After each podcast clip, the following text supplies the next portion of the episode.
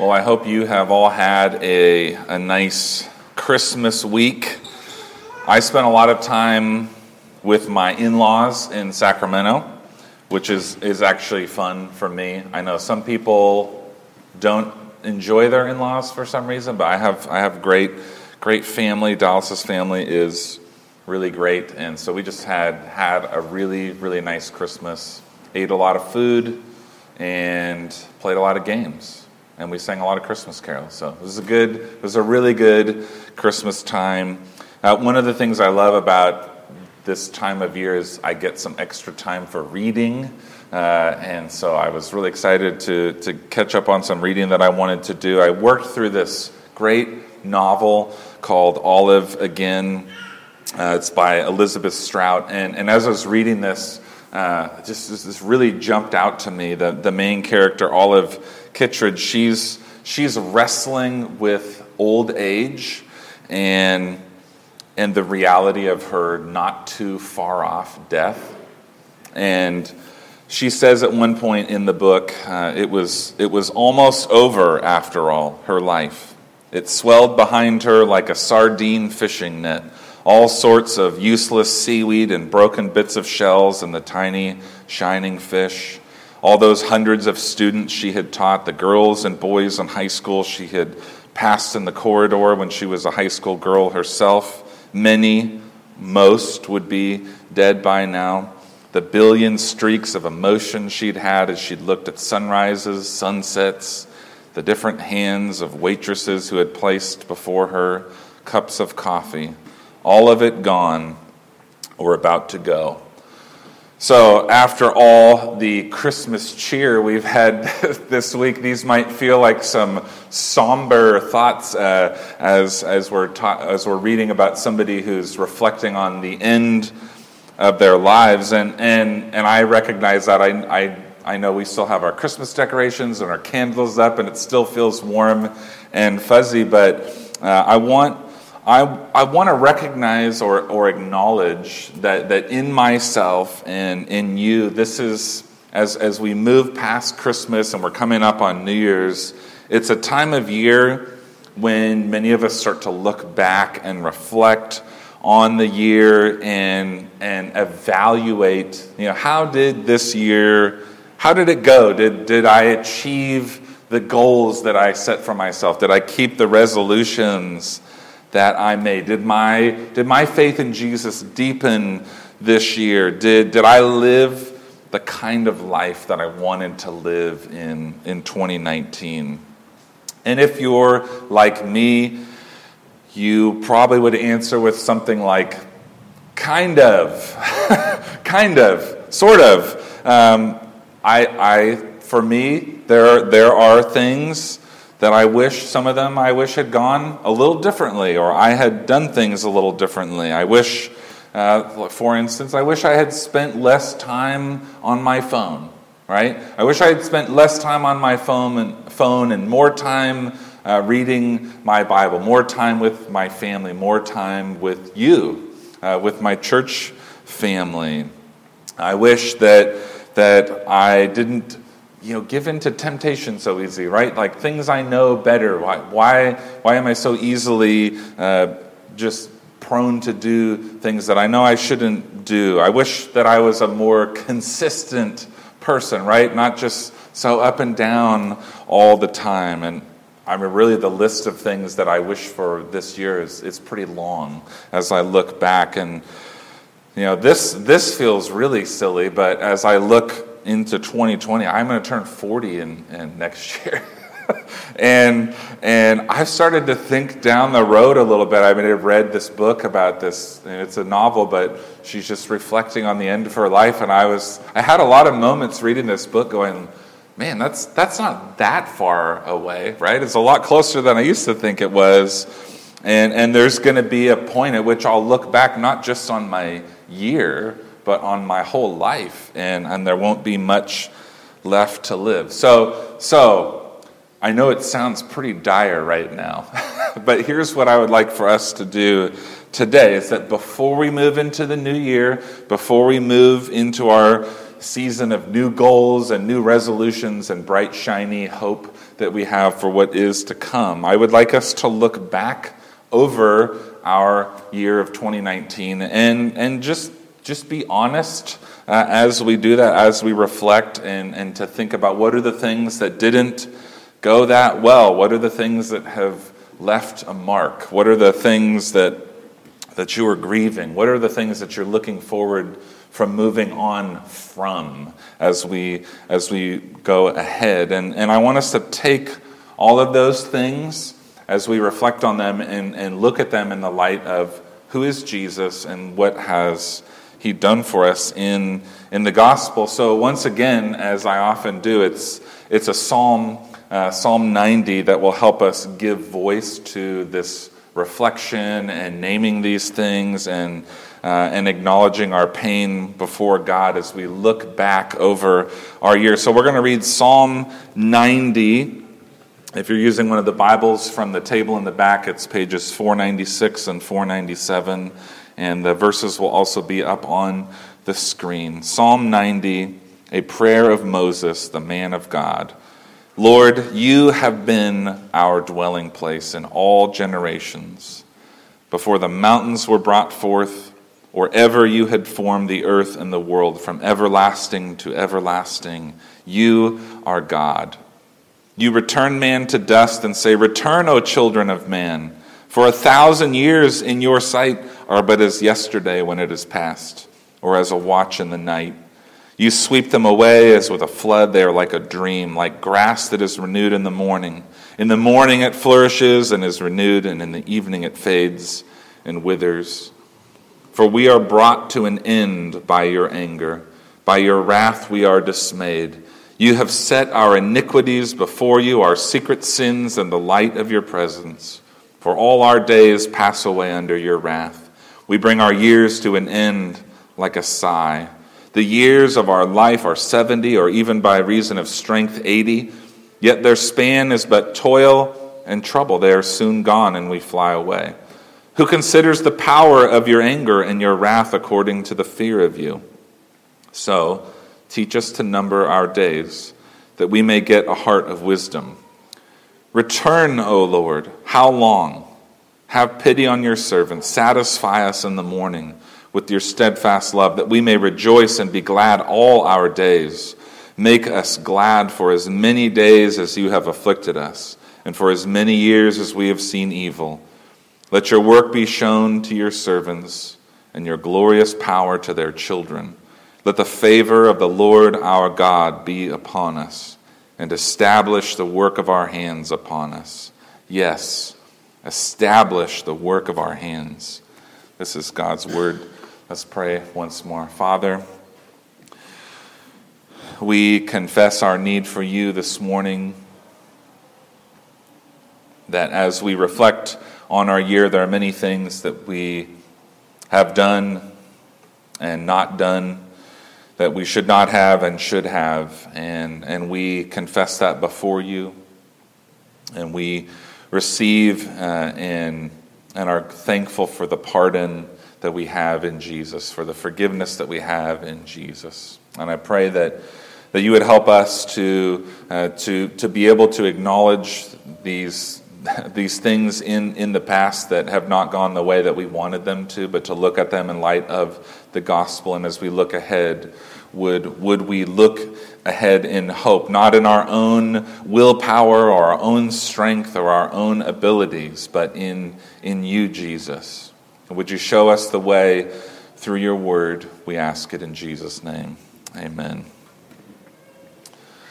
We're going to walk through this passage with four points: a short life, a harsh reality, an unfailing love, and a new life. During during this week between Christmas and, and New Year's, has there been a point at which you've thought, I don't even know what day it is, right? Like you've you've you've been off work probably, your routine is different, especially when Christmas falls in the middle of the week and you're like, is it Friday? Is it Thursday? I don't even know what day it is right now. And it's been kind of nice just to take take some time off work, break up the routine, relax. And and one of the ways you know you're resting is when you don't know what day it is. That's always a good that's always a good sign, like you've broken up your your rut to the to the point that you don't know what day it is. But now what's happening, right? It's Sunday, and, and we have another holiday coming up, but like things are starting to they're starting to move back toward normal. And you're like, oh, tomorrow's a Monday, and a lot of us have to go to work tomorrow, um, and, and so we're just getting confronted with the reality of the end of the break, that our time off is almost up, and we're going to have to jump back into the routine, and, and we won't forget what day it is, because we'll have a bunch of stuff that we have to do on those days. And you know that feeling you get? It's like every Sunday night when you're a kid, right? You have to go back to school, or your summer vacation is ending. You know that feeling that you have, like it's slipping away. Uh, and, and the time is so short, and you can't, almost can't enjoy the end of your time before it restarts, because you know how short that time is. And we get a sense of this shortness of time running out here in Psalm ninety. But rather than, than just a week off or a vacation, Moses, the author, he's giving us a sense of the shortness of our entire lives. He's talking about our whole lives. He's measuring his life and our lives against the eternal God. He's saying, saying, look at who you are, and you're you're from the beginning, and you will be here after the end.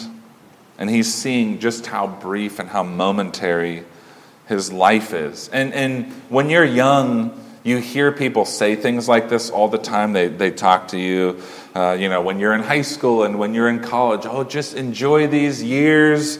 You have all the freedom and you have all these choices. Just enjoy this part of your life. And you're like, okay, fine, I'll whatever. I don't know what you're talking about. It's just my life. I hate high school. Uh, and then and then you hear people. Uh, you know, when you have kids, right? Your kids are young, and everybody tells you, just enjoy every moment you have with your kids, because they're going to be gone before you know it. And you're like, that's fine. I'm ready. Yeah, they can be. I'm ready.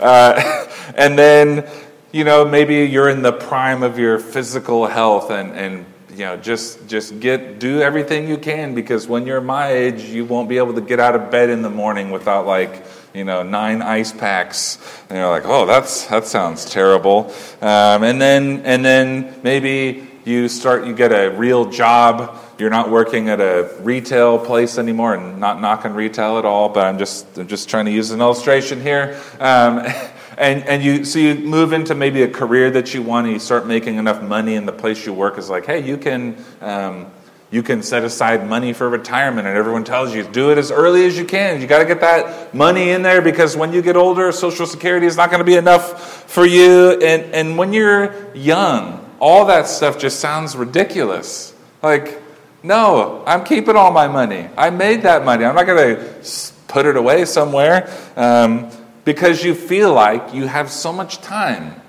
You can deal with it later. You can you can figure that thing out later, whatever it is that you need to figure out. But what Moses is showing us in Psalm ninety is that, that as he looks back on his life, as he faces the end of his own time, he sees, my life has gone by so quickly. My life has gone by so fast. And he says, for God, time is is irrelevant, or time is different than it is for us, because God is eternal. He doesn't have a beginning. He doesn't have an end. He says in verse two, from everlasting to everlasting, you are God. You're the same. There's no, there's no end of things for you. There's no winding down of things in the beginning of something else. From everlasting to everlasting, you are God, and you will always be God. But the same is not true of us, of people. He says in verse four, for a thousand years in your sight They're, they're as but yesterday when it's past, or as a watch in the night. You sweep them away as with a flood. They're like a dream, like grass that's renewed in the morning. In the morning it flourishes and is renewed. In the evening it fades and withers. And what Moses is saying is, even if we lived a thousand years, even if you lived a thousand years, you're like Methuselah, the oldest guy, you know, in, in the Bible, almost lives a thousand years. Moses says, it would still be like one day in the light of God's eternity. And that even if you did live a thousand years, it's too short. And it's gone like, like a dream. And, and many of us think, man, if I just had an extra day in the week or an extra hour in the day, I could get all the stuff done, or I could do all the things that I needed to do. But but Moses is showing us that even if you lived a thousand years, your life would still feel too short, and it would feel like it was gone like a dream. And so in recognizing and acknowledging how short our lives are, we're confronted. We're confronted with a harsh reality. And, and as if realizing that our lives are short, they're like a breath, if if that's not harsh enough of a reality for you, Moses continues in verse seven, for we, mankind, we're brought to an end by your anger. By your wrath we are dismayed. You have set our iniquities before you, our secret sins, in the light of your presence. And what Moses is teaching us here is that our real problem is not just that we have a short life. It's not just that we don't have that long to live. What what Moses says the real problem is for us is, is what we have done with our lives, with those short lives. We're not just dealing with the reality of how fast our lives go by. We're we're living with the reality of, of looking around and going, things are just not the way they're supposed to be in my life, in anybody else's life, or in, in all of the world. Things are just messed up. They're not the way that they're supposed to be. And so in this short life, our fears, our regrets, uh, that we've wasted the opportunities that we've been given, that we haven't met our potential, that we haven't done enough with the opportunities that we've been handed, they're ultimately all a result of the curse of sin. And here's where we need to go back and, and remember the story of, of the man, what's going on in the life of Moses as he writes this. So, so probably most of us remember Moses is the leader of Israel. He, he leads them out of slavery uh, in Egypt, and he leads them to the doorstep of, of their new life in this land that God has promised the descendants of Abraham for hundreds of years. And now they're right on the cusp of moving into this new promised land. And they're so close. They're right there. So what is this wrath and this anger that Moses is talking about? What we find out in the book of Numbers is that, that here on the borders, on the doorstep of the land that God has promised them, this is where you're going to be. This is your inheritance. Uh, so Moses sends twelve spies, one man from each of the twelve tribes of Israel, to, to go in and, and just get a feel for things, scope things out there. And so the spies come back from their mission, and, and this is like the whole country is waiting to hear. What happened? What did you see? What's our new home like? And ten of the spies report that the land, it's it's amazing, it's wonderful, it's beautiful, it's lush, but the inhabitants, the people who live there, they're too strong, and they're too many, and they're too great, and so they're Their, their fear is that, and what they tell the nation is, we're not going to be able to live there. We're not going to be able to go there because we'll be killed. Our children will be killed. And everything that God has done will amount to nothing. And so hearing this, the nation uh, rebels against Moses, and they complain that God has led them into this fate worse than they had in Egypt, worse than slavery, and they vote to elect a leader who will lead them back to Egypt, and, and so they can say, can we please come back into slavery? This would be better than being slaughtered in, in this new land. And so at this point, there's two men, two, the two other spies, their, their names are Joshua and Caleb, and they step forward and they say, if, if God has promised us this land, if he said this is the place that he wants us to be, then nothing can stop us. It doesn't matter how big they are, how, how many they are. We we can take the land that God has given us. It's it's his work. It's not our work. And and the people of Israel, they pick up stones. They're ready to kill Joshua and Caleb to silence them because they're afraid. They're afraid of, of what is ahead of them. And, and this is the point at which God comes down into their midst. He descends into the midst of the people, and he declares that he intends to destroy everyone. He's going to kill everyone. He's going to wipe them all out. He is tired of their complaining. But Moses prays. He begs God, please show mercy to your people. You don't want to wipe them all out, because then what's everyone going to say about you as a god? You'll be just like all these other gods that these people worship. You just wiped out your people. But, but what's the result of the rebellion here? In Numbers fourteen, then the Lord said, I have pardoned according to your word. So Moses, I will forgive the people. I pardon them. I'm not going to kill them. But surely as I live and as all the earth shall be filled with the glory of the Lord, none of the men who have seen my glory and the signs I did in Is- in Egypt and in the wilderness, and yet have put me to the test these ten times and have not obeyed my voice, none of them shall see the land that I swore to give to their fathers, and none of those who despised me shall see it. God's word of judgment continues in verse twenty-six. The Lord spoke to Moses and to Aaron, saying, how long shall this wicked congregation grumble against me?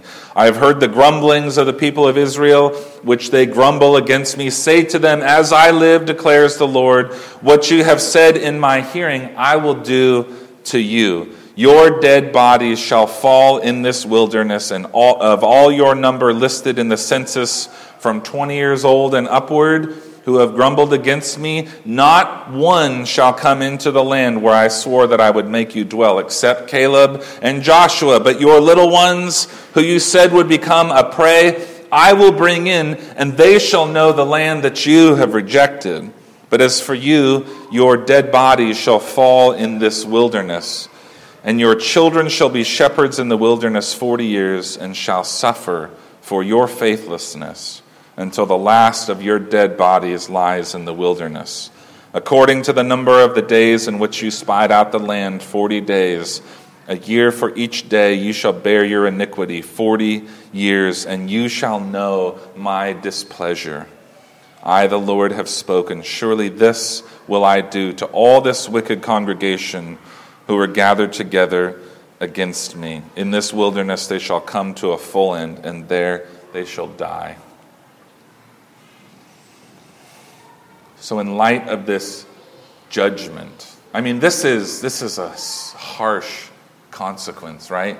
They've sinned against God, they've rebelled against him, and and they're They're basically all, they don't get killed immediately, but they're sentenced to forty years of wandering in the wilderness, just around the doorstep of where they were supposed to go. And he says, until all of you are dead, none of you, no, no one's going to enter in, and none of you will see the land. It's only going to be your children. And so in the light of this judgment, this consequence of their sin, we feel the ache in Moses' voice as he pours out this lament, not just for him, but for, for the people of Israel in verse nine. For all our days pass away under your wrath. We bring our years to an end like a sigh. Moses is saying, we, we blew it. And Moses is himself included in this because not, not for what he does in this story, but in another moment of anger, he rebels himself against God. And even the leader of the people who, who has been shown God's, God's glory in a way that no one else had ever seen, he is himself condemned to the same fate. You will not enter into this new land. And so Moses says we just have to live in the harsh reality of what we deserve, death and judgment and wilderness. And I think in just imagining the the realization of that pain, like, this is it for us. It's not going to get any better than this. We'll never be able to enjoy what we could have enjoyed. I think in, in recognizing that pain and seeing it, I think we can get a sense, or we can start to name some of the pain that we carry in our own lives, our own regrets. Because the truth is that that that like Moses, like the nation of Israel, we have all done the same thing. We've all blown it. We've we've all taken what God has given us, and we've we've said no. I don't want that. I want to go back into what I had before.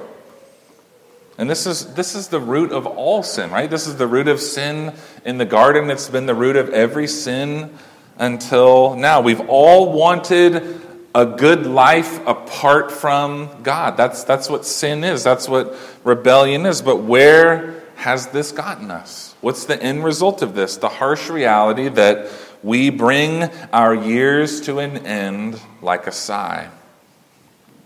And this is where the story should end. This is this is the way things are supposed to work, right? You mess up, you pay the price, you get what you deserve. But but thanks be to God. This is not the end of this story, and it's not the end of our story, because underneath our short lives, underneath the harsh reality of the consequences of our sin, lies an unfailing love.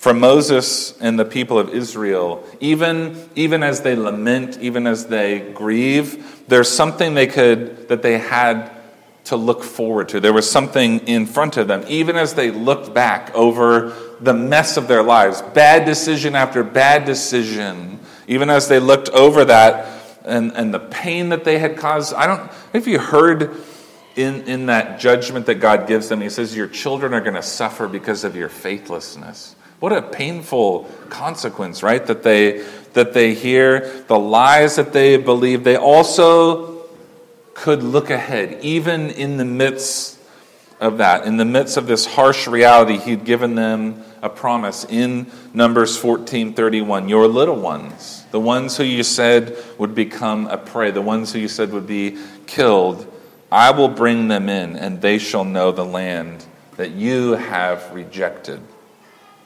So even as they had to die in the consequences of their sins, the whole nation of people, they had hope for, not for themselves, but, but in the next generation. And this is how Psalm ninety ends, in hope for what is to come.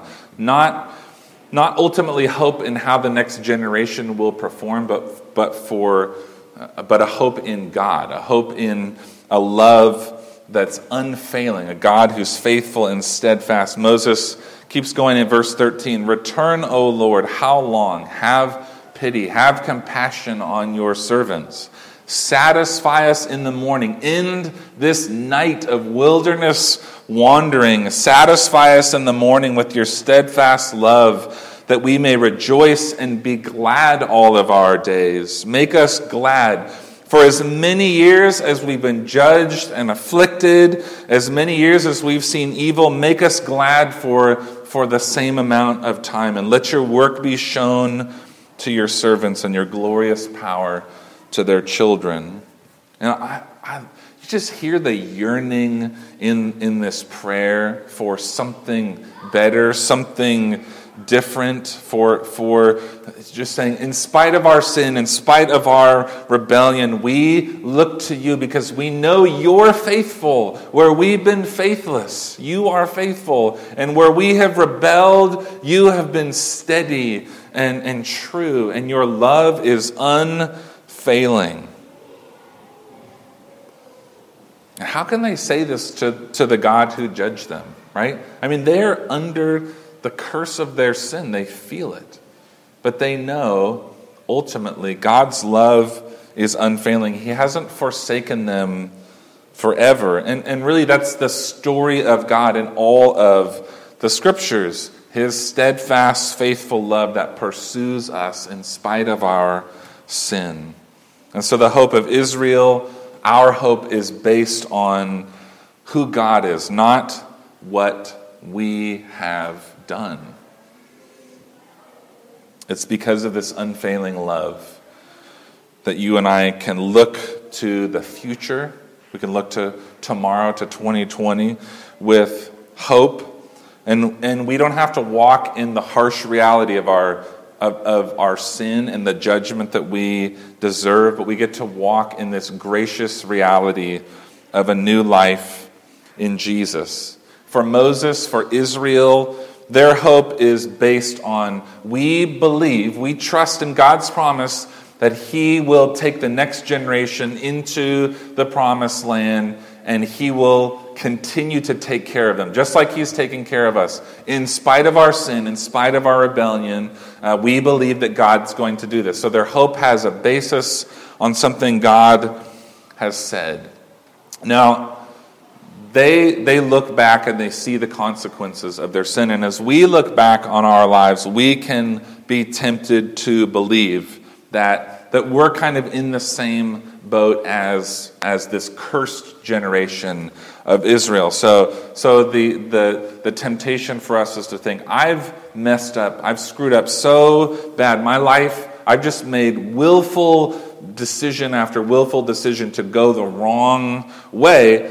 So so God won't like, he's not going to kill me on the spot, but my life is sort of like in this waiting period.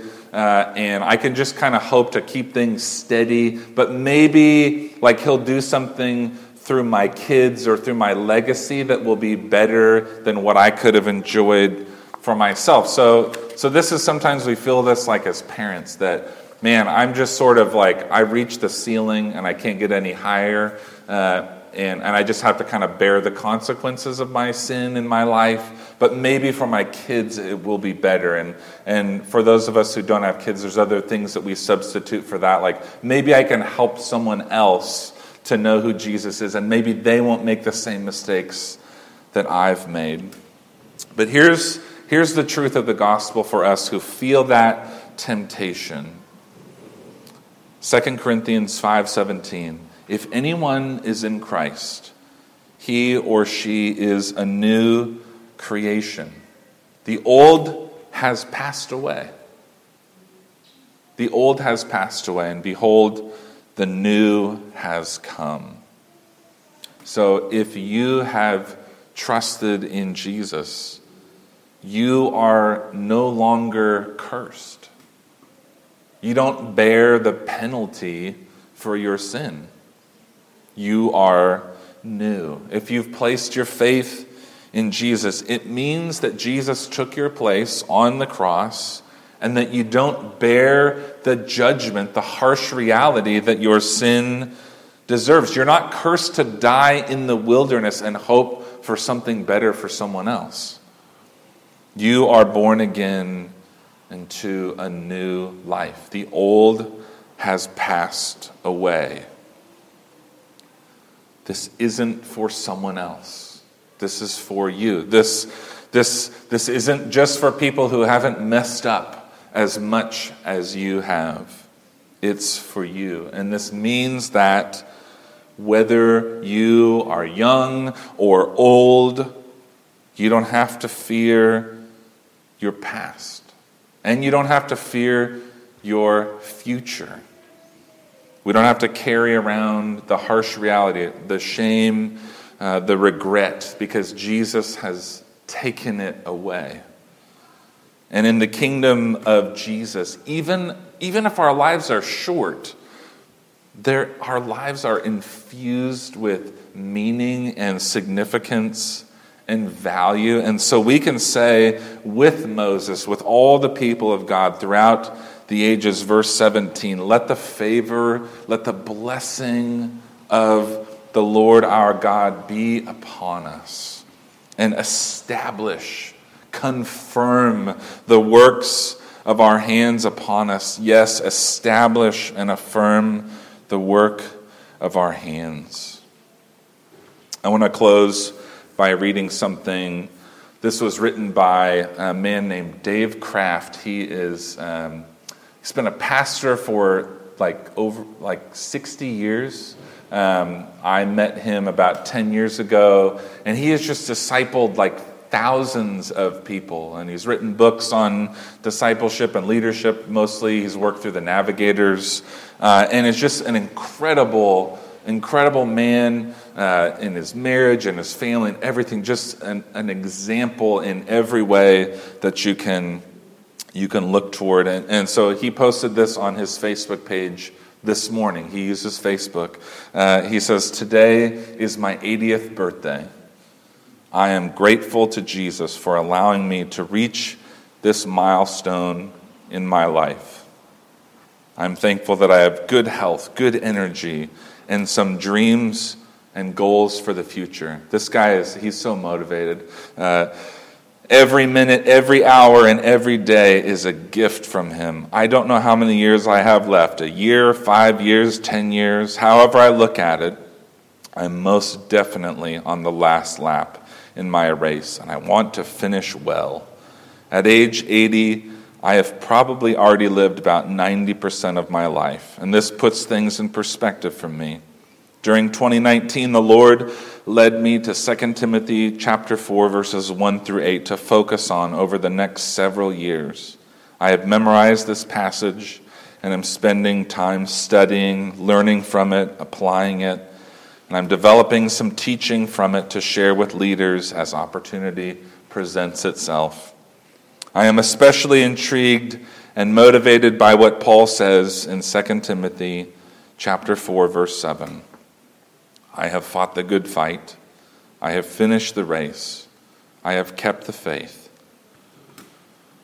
Whatever amount of time I have left by his grace, and only by his grace, I want to be able to say with my last breath these same three things that Paul said at the end of his life. And I look forward to hearing Jesus say to me, "Well done, good and faithful servant. Enter into the joy of your master."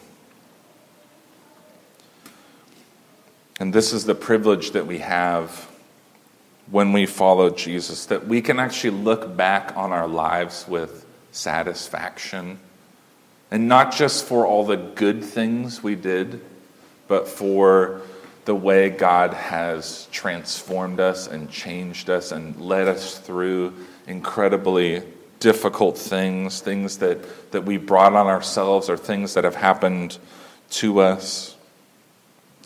Even in that, we can, we can look back with a sense of satisfaction and significance about our lives, and we can look forward to however many days that we have left with hope. I mean, you hear that in, in Dave's post that he wrote, that he's like, I want to continue pouring into people. I want to continue teaching as I have the opportunity. I'm going to keep memorizing scripture, and I have plans, and I have goals for however many days I have left. He hasn't given up. He hasn't He hasn't thrown in the towel. He's continuing to follow Jesus. And so as you reflect on this past year, remember that you are defined by who Jesus is and what he's done for you. And as you look ahead to twenty twenty, remember his promises. Remember his faithful love to you. He is enough for your yesterdays. He is enough for today, and he will be enough for tomorrow. Let's pray. Father, we're so grateful that this morning we've been given the gift of, of a life that means something, that we are not just dust, even though our lives are short in light of eternity, that we belong to your kingdom, Jesus, and that means that we will be with you for all eternity, and that the things that we do have value and have meaning, and that our lives don't have to be defined by our sin and the consequences of our sin and the regrets that we carry, but our lives are defined by who we are in you, Jesus. And I pray that, that as we reflect, that we could be honest and we could name the things that are, that are painful in this past year, and we can confess those things and, and we can talk to you about them, but they're not what define us. They're not...